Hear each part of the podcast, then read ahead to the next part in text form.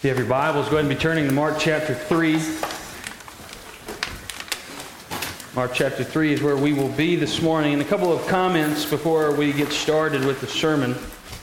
Uh, next week is uh, December the 1st. Surprise, surprise.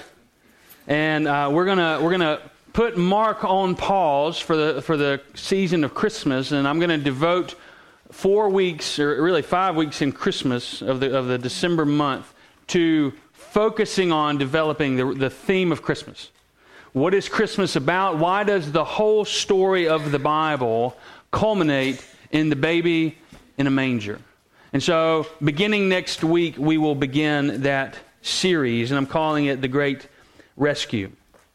Uh, in addition, tonight we have our, our joint service with Oak Grove at Oak Grove. Um, I'll be preaching, so if you're not there, I'll take that as a personal insult against me. Just know.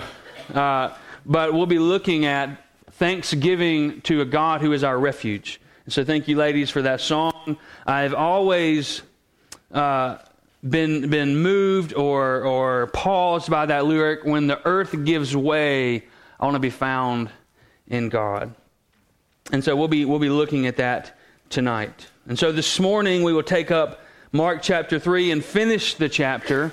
So if you have your Bibles open to Mark 3 and you're able to stand, I'll invite you to stand. And we'll begin reading in verse 20.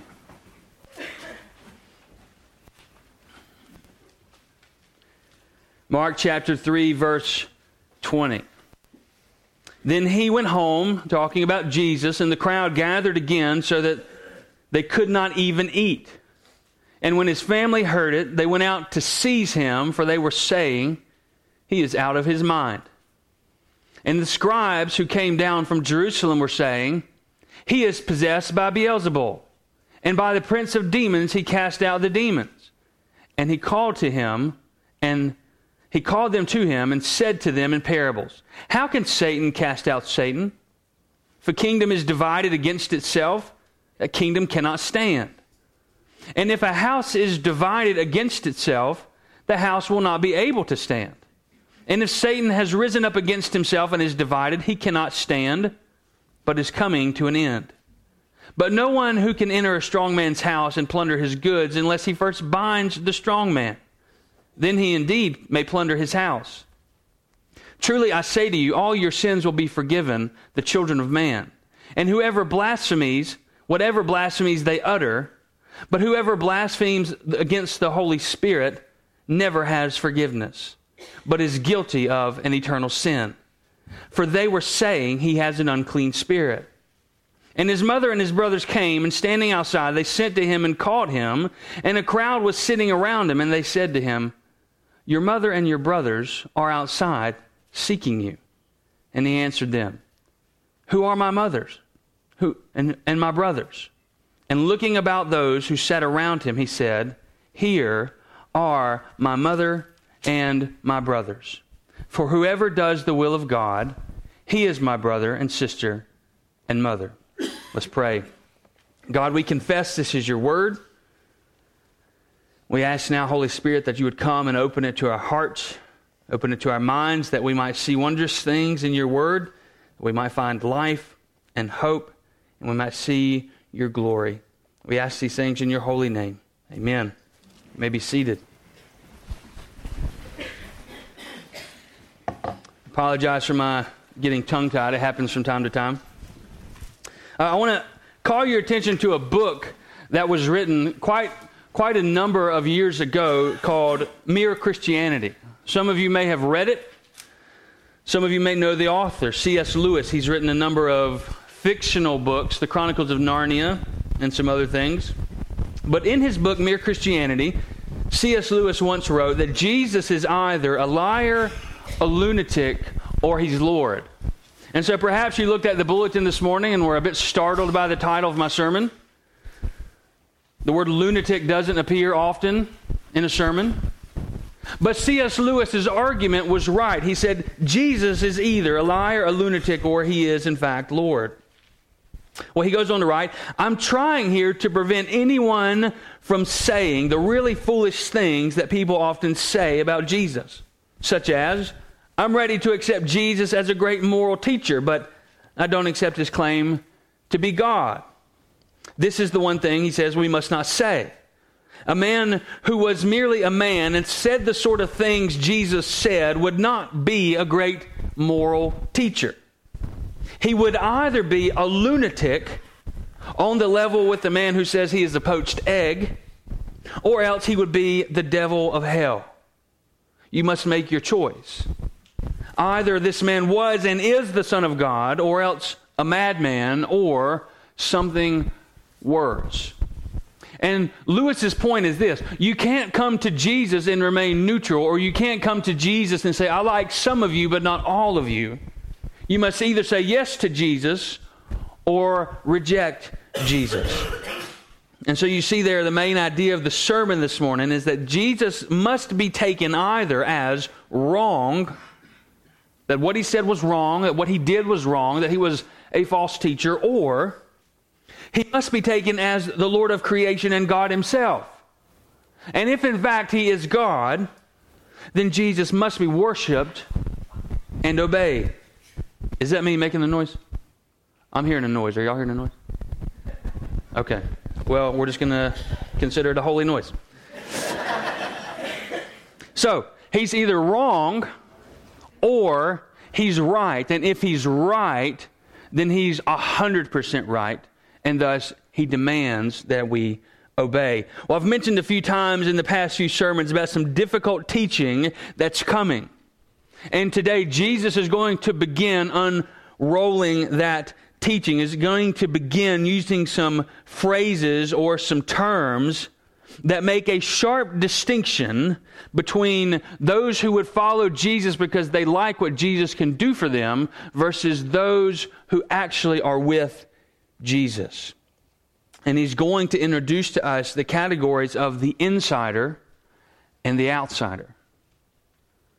He's going to show it said there are some who are insiders and that there are some who are not.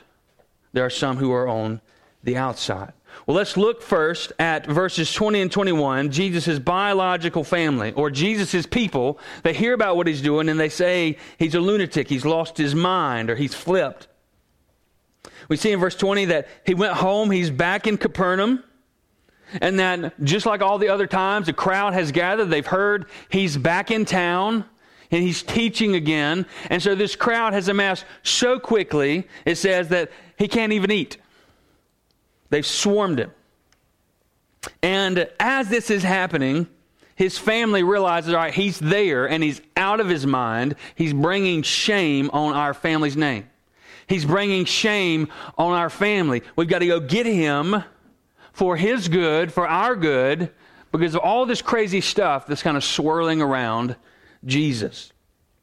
Well, Mark is using a storytelling technique for the first time. He's going to use it several times from here on out, but this is the first time, and it's got a really technical name, but it's, and it's called sandwiching.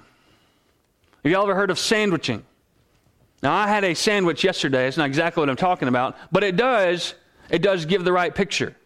Because what Mark is doing is he's telling a story that he's going to push pause on.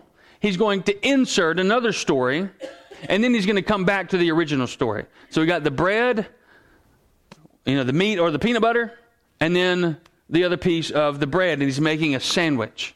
And so I'll explain it as we go along, but Mark's going to begin this technique right here with Jesus' family. And Mark's intent in sandwiching these things together is to draw a similarity between Jesus' biological family and the Pharisees. You see, his family in this story, what Mark is showing us, his family is like the Pharisees. They've misunderstood Jesus. They've misunderstood him. They don't know what to think about him. And so instead of recognizing that he is Lord, instead of seeing he's done all of these great miracles, that he's teaching with authority, that he's saying all of these things, instead of recognizing him for who he is, his family has decided, well, he's, he's out of his mind. And they've misjudged him. Well, Jesus' family, and this is most likely his brothers. There's no reason to really associate Mary here. And I say that for two reasons. Number one, Mary got a preview. You remember the birth narratives? That the angel came to Mary and said, I'm going to come upon you, and you're going to bear a son, and he's going to be the Savior of the world. And so Mary most likely understands hey, this is probably what's, what I was told. But a second reason to think that Mary was not included is that in John chapter 7, verse 3, John tells us that this was, in fact, Jesus' brothers, James and his other brothers. Well, they've heard about his lifestyle, his miracles, his miraculous claims, and they, like I said, they decided he's deranged, he's a lunatic. A normal person in their right mind wouldn't be saying the things that Jesus is saying. They wouldn't be doing the things that Jesus is doing. And so, in order to preserve our family, in order not to be embarrassed, let's go get him. And the language that Mark uses, went out to seize him, means that they intended to take him by force. And you can imagine we're about to gather with our families. Some of you have some very likable, lovable, enjoyable families, and some of you are just dreading that day because of the tension that may exist already. This would have not been one of those joy filled Thanksgiving family dinners. They bring Jesus in the door by force and throw him down and say, You're not, you're not doing this anymore. You're not spreading this foolishness anymore. But Mark leaves the story here and says they went out to seize him for they were saying he's out of his mind. And so if you can kind of visualize what's going on, they're kind of huddled around their kitchen table in their house and they, they decide, yeah, let's go get him. Let's go get him. He's an embarrassment. Let's go now. We'll take him by force if we have to. And so they throw the door open and out they go. And that's kind of where the scene ends.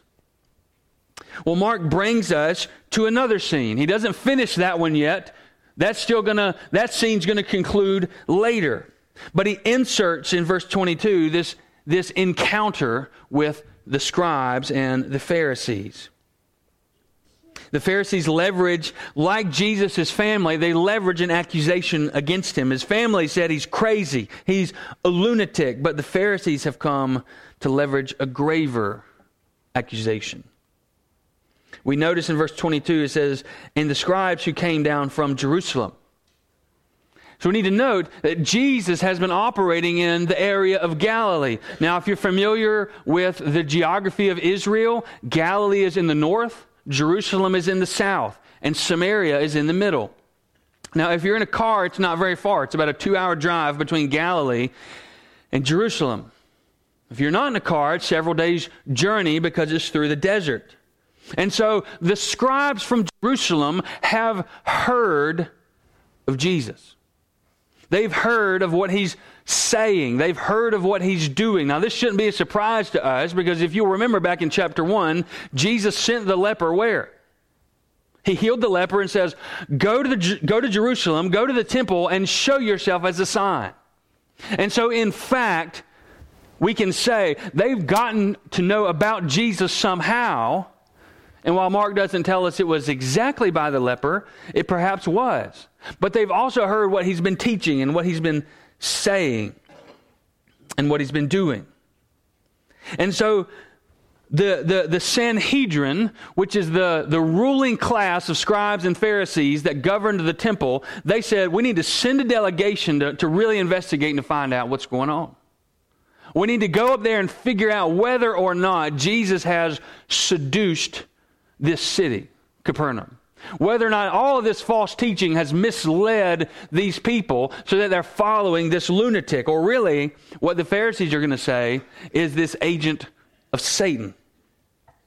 And so, this is not the same Pharisees that Jesus has encountered before. These are the big wigs. The corporate head honchos have come down from Jerusalem, or really come up from Jerusalem to lay down the law. They are the legal experts. They are the specialists. They are the ones who can say with authority, this is what the law says and means.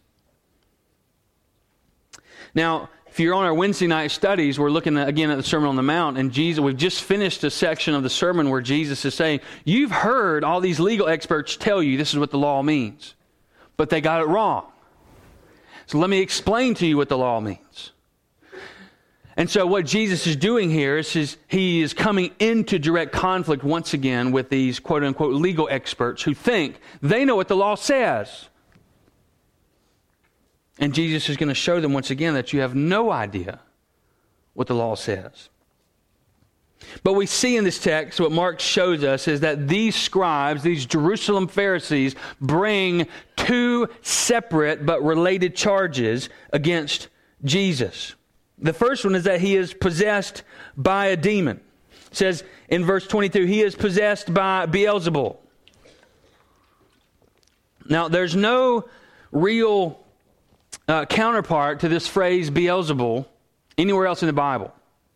It's akin to the word Baal, the false god Baal in the Old Testament, but most likely in this context, Mark intends it to mean Satan, and that's because of what comes next. He talks about the prince of demons, which who is Satan. But he says that he is possessed by a demon. And in the second charge is that his power itself over the demons is demonic. Not only is Jesus possessed by a demon, they say, but his power, all of the, the, the, the, the miracle working power that you've seen, is from Satan himself. And so we need to ask the question is, in fact, Jesus demon possessed? This is one of the things that Lewis said was an option. Jesus is either a lunatic and he's, he's out of his mind and he's just saying things that don't make sense, or he's a liar. And if he's a liar, he's claiming to be God when in fact he is of Satan. And that's what the Pharisees are saying. That he's a liar, that he's, he's telling you that he's God, he's telling you that he's fulfilling the law, when in fact all of his power comes from Satan. So we need to ask the question is Jesus demon possessed? Well, to you, that may sound uncomfortable. And you might, absolutely not. Of course he's not. And it's the right answer. You know, spoiler alert. This, is not a, a tension filled question for the church. We know Jesus isn't possessed by a demon. We know that Jesus is God. But Mark is bringing this story, Mark is bringing this question to the forefront of the text for a reason. And so we ask, well, is he demon possessed? His, his family only charged him with being crazy. And now the scribes have charged him with being Satan. So they've come looking for a fight. They've come looking for a way to overtake Jesus, just in the same way that Jesus, his family, came looking to overtake Jesus. But you see, the scribes essentially charged Jesus with sorcery, doing magic or black magic, and this is strictly forbidden in the Old Testament. The law forbids sorcery. You shall not perform sorcery, you shall not consult with a sorcerer. That's what it says in Deuteronomy 18, verse 10. And this is, this is clever on the part of the Pharisees. It's actually using uh, intuition because they have to recognize that Jesus has power. They have to recognize that he is able to do these things, that he's healed this leper, that he is casting out demons left and right, that he's healing the sick, it's hard to deny those things because on the other side of those miracles, guess what there are? People. People who have been healed. People who have been freed of these demon possessions. And so the Pharisees have to reckon with there's, there are eyewitnesses, there are people who've experienced Jesus' power, so we've got to deal with the power. And so instead of saying, hey, you're all just crazy, none of this ever happened, they're saying he's actually doing all this stuff because he is a sorcerer. And his power is from somewhere else. What's interesting, if you look at Jewish writings, later in the first and second century, they wrote about Jesus and they wrote about this particular incident, saying, Yeshua, which is Joshua, or the Old Testament name for Jesus, Yeshua of Nazareth was hanged on the day of preparation for the Passover because he practiced sorcery and led the people of Israel astray. And so the Jews were saying, these, these leaders were saying, he has power, yes. He's doing all these wonderful things, yes. But the power is illegitimate. The power is from Satan. Well, Jesus answers these accusations with two parables. With two parables. Now, here's where we see the first distinction between the insiders and the outsiders, because as we go forward, what we will see is that Jesus always answers outsiders in parables. And he will always answer insiders with truth. Not that parables aren't truthful, but parables are for the purpose of disguising or not fully revealing the truth that is contained within them. Because what we will see going forward is Jesus will teach in parables, and the disciples will come to him afterwards and say, Master, what does that mean? And so Jesus here answers the Pharisees with two parables. He says, He called the Pharisees to himself and said, How can Satan cast out Satan? If a kingdom is divided against itself, that kingdom cannot stand. And if a house is divided against itself, that house will not be able to stand. And so Jesus uses very simple logic. He says, if Satan is truly empowering me, then he's operating against himself. If what you're saying is true, if I'm operating because I am possessed by Satan himself, then Satan is working against himself. He's a schizophrenic. That he's actively tearing down what he is building up. Satan is destroying his own realm if what you're saying is true.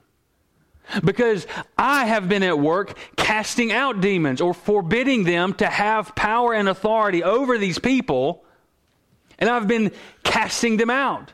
And if I am truly of Satan, then it would be counterintuitive to be doing that. I would actually want those demons to keep possessing those people. I wouldn't want to overthrow their power. And so Jesus says it makes no sense to think that my casting out of demons is because I have demonic power. It makes no sense.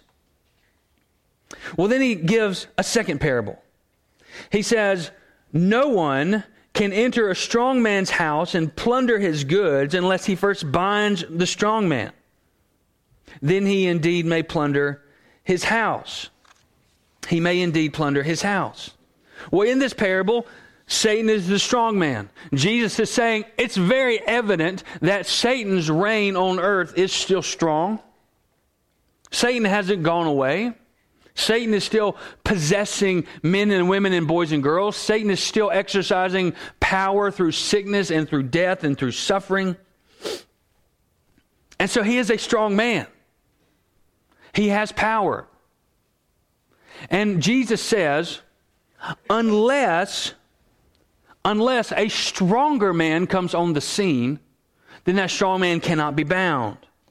No one can enter a strong man's house and plunder his goods unless he first binds the strong man. And so, what Jesus is saying is, you are seeing the goods of the strong man plundered. You are seeing what the strong man owns done away with. You are seeing someone come in and steal things from that strong man. Now we've seen this from the beginning. What did, what did Jesus do out of the gate in Mark chapter 1? He went into the wilderness to be tempted by Satan, to conquer him from the get go, and to set out on a mission of gaining back what is rightly God's. And so we see this in the freeing of men and women from their demon possessions. And so what Mark wants us to see is that Jesus has entered the realm of Satan, who is the strong man, has bound him, and is now plundering Satan's house. He's going through and saying, I'll have that back, I'll have that back, I'll have that back. And do you know what Satan can do to Jesus? Nothing. Because he's bound. Because a stronger man, a stronger authority has come on the scene. The many forceful expulsions of demons we have seen serve to prove Jesus' point. He's making a strong and successful attack on the domain of Satan, and he's winning. He's winning. Satan has no power over Jesus. Jesus isn't checking with Satan before he does anything that he's doing. Jesus is plundering Satan's house. And now Jesus turns his attention directly to these scribes. They've come down from Jerusalem. They've accused him not just of being crazy, but they've, they've accused him of being Satan.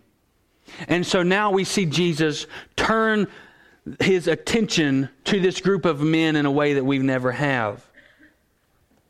We need to understand that Jesus is angry, and rightly so. That Jesus, what he's about to say is fierce. And it is full of divine weight and divine authority. He says in verse 28 Truly I say to you, all your sins will be forgiven the children of man.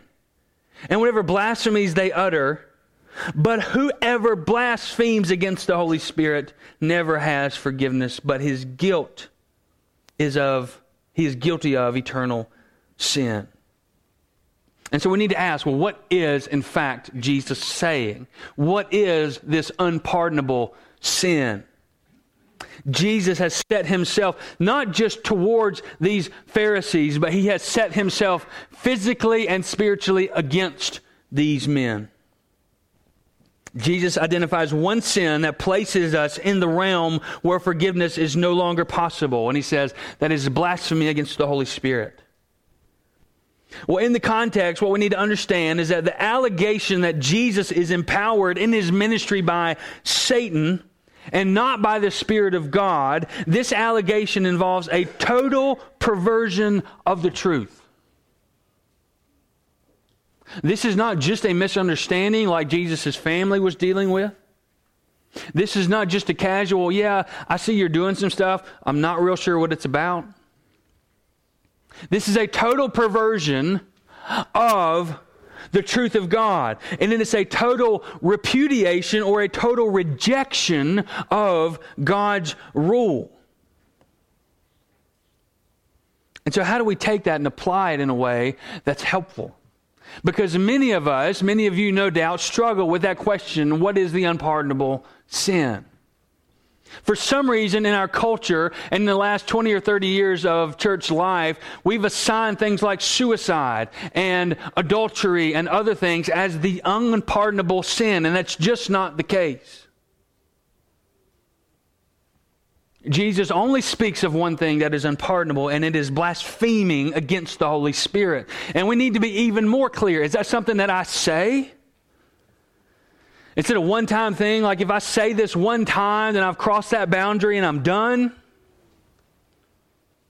I don't think that's what's being said. And let me explain. You see, this passage is a warning to those who have adopted or might adopt a position of deliberate rejection and antagonism against God. Those who have or would adopt a deliberate rejection of God. Not just this casual, I haven't, I, you know, I'm, I'm really kind of not interested in God. If you are, that's fine. Or not this, you know, um, I'm trying to be a good person on my own. None of that will save a person. But none of those people are saying, I hate God. I am actively setting myself against God. I am rejecting God, and I'm going to be an antagonist against Him. And that's what Jesus is saying. The fact that the Pharisees had set themselves so fiercely against Jesus to the point of saying, You are of Satan they have perverted the truth of God and rejected his rule. Now, this is opposed to grieving the Holy Spirit. We see Paul says that in Ephesians 4 that believers can grieve the Holy Spirit. We can do things that make the Holy Spirit sad, that cause him to grieve. We will go on struggling with sin, sometimes very grievous sin. But that is not what Jesus is saying. This is the person or the group of people who have set themselves on purpose against God. So, this is not to frighten or antagonize anybody who has a, a sensitive spirit about them. If you're worried that you're committing the unpardonable sin, you're probably not. If you're worried, like if you have anxiety, am I doing it? That's probably good evidence that you're not. Because the, the one who would commit this sin isn't worried about it at all. I think there's good biblical evidence to show that God will not allow his people to stray into this area. I think there's good biblical evidence to show that God will not allow his people to even go into that. Because Paul tells us in Philippians chapter 1 verse 6, he who began the good work in you will see it through to completion. Paul tells us in Ephesians 2 that our salvation is from God. And he has set it up so that we might walk in it. I've included on the bottom of your, of your notes there two helpful articles that you, that you can consult at a later time. the unpardonable sin is a question that lingers and that plagues a lot of people. And those are really helpful articles that if this is something that really is, is, is heavy to you, then it may be helpful.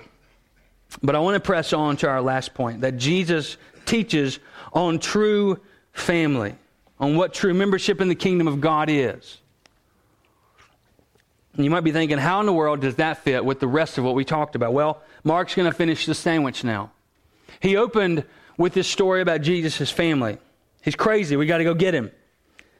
he pushes pause, brings in this story about the Pharisees, and now he's going to come back to the family. Look at Verse 31. And his mother and his brothers came, and standing outside, they sent to him and caught him.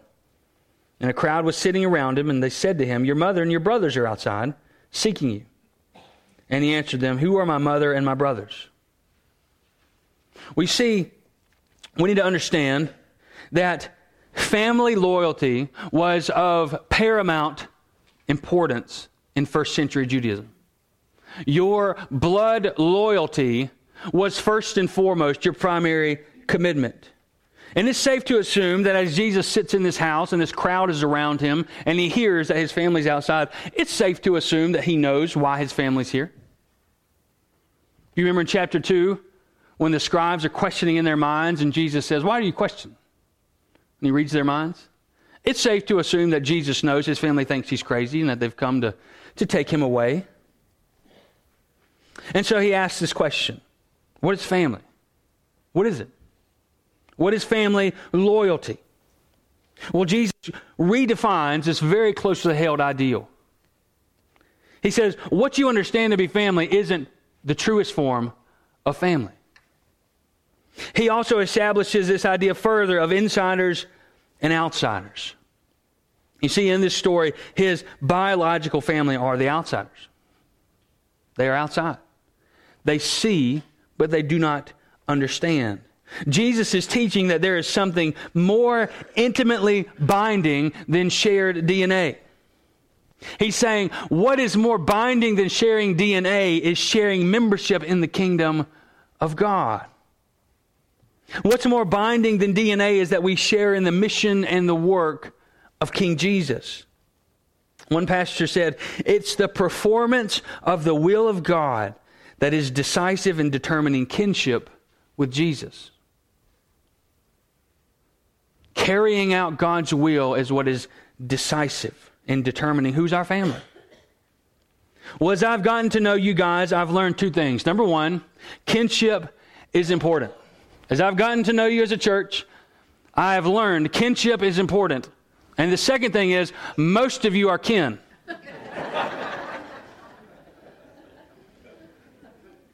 but Jesus is saying there's something more important than kinship. There's something more important. He's saying there's something more binding than, than sharing in kinship.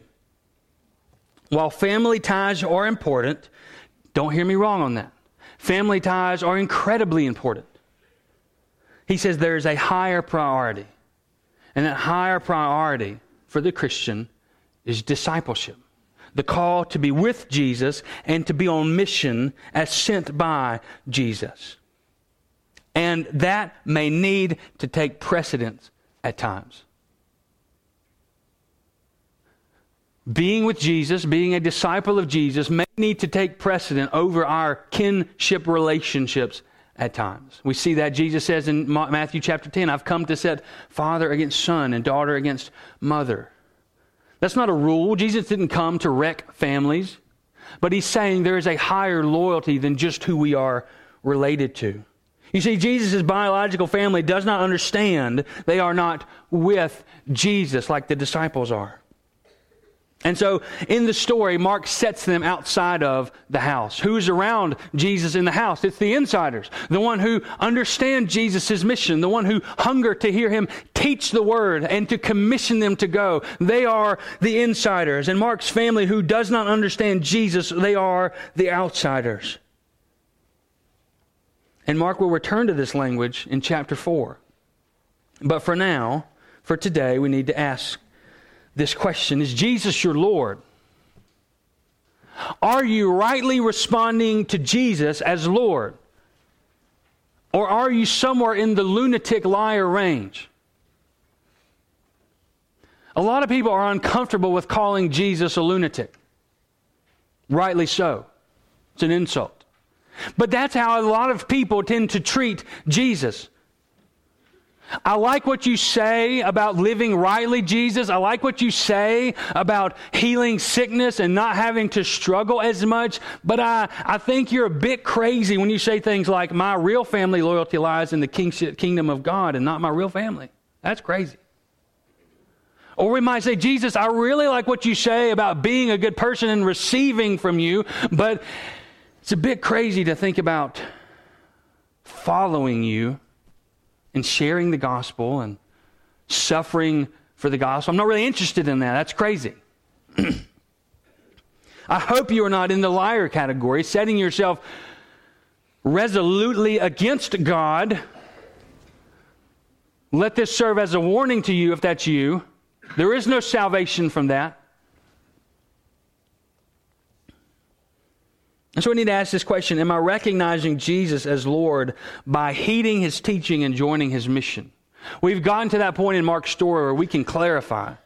Not just this broad question, Is Jesus your Lord? Which is a good question.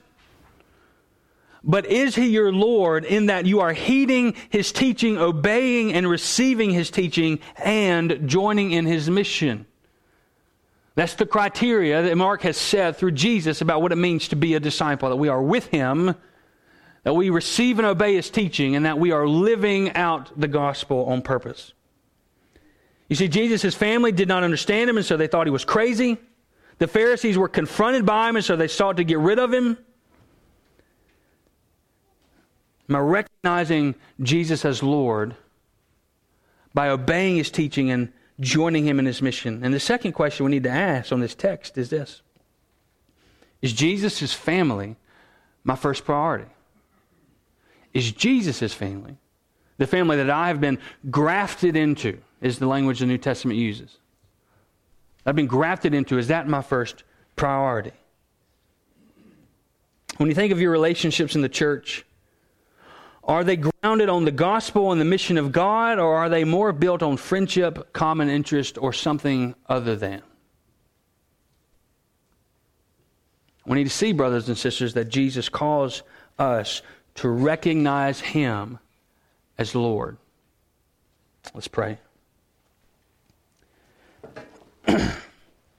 Jesus, thank you so much for your word. Thank you for the truth of your word. Thank you, Holy Spirit, that you help us to see wondrous things and difficult things. Thank you that you pastor us, Lord, through your word. You shepherd us through your word. Help us to see and respond rightly. Help us to respond rightly in these moments. Perhaps we need to confess sin. Perhaps we need to praise and honor you because you have, in fact, adopted us into your family. Help us to work through these questions of, in fact, are we being obedient to your teaching and joining you in your mission? Lord, help us to see these things, we ask in your holy name. Amen. As we respond, I invite you to stand and sing. The altar is open. I'm available to pray with you, but let's stand and sing now.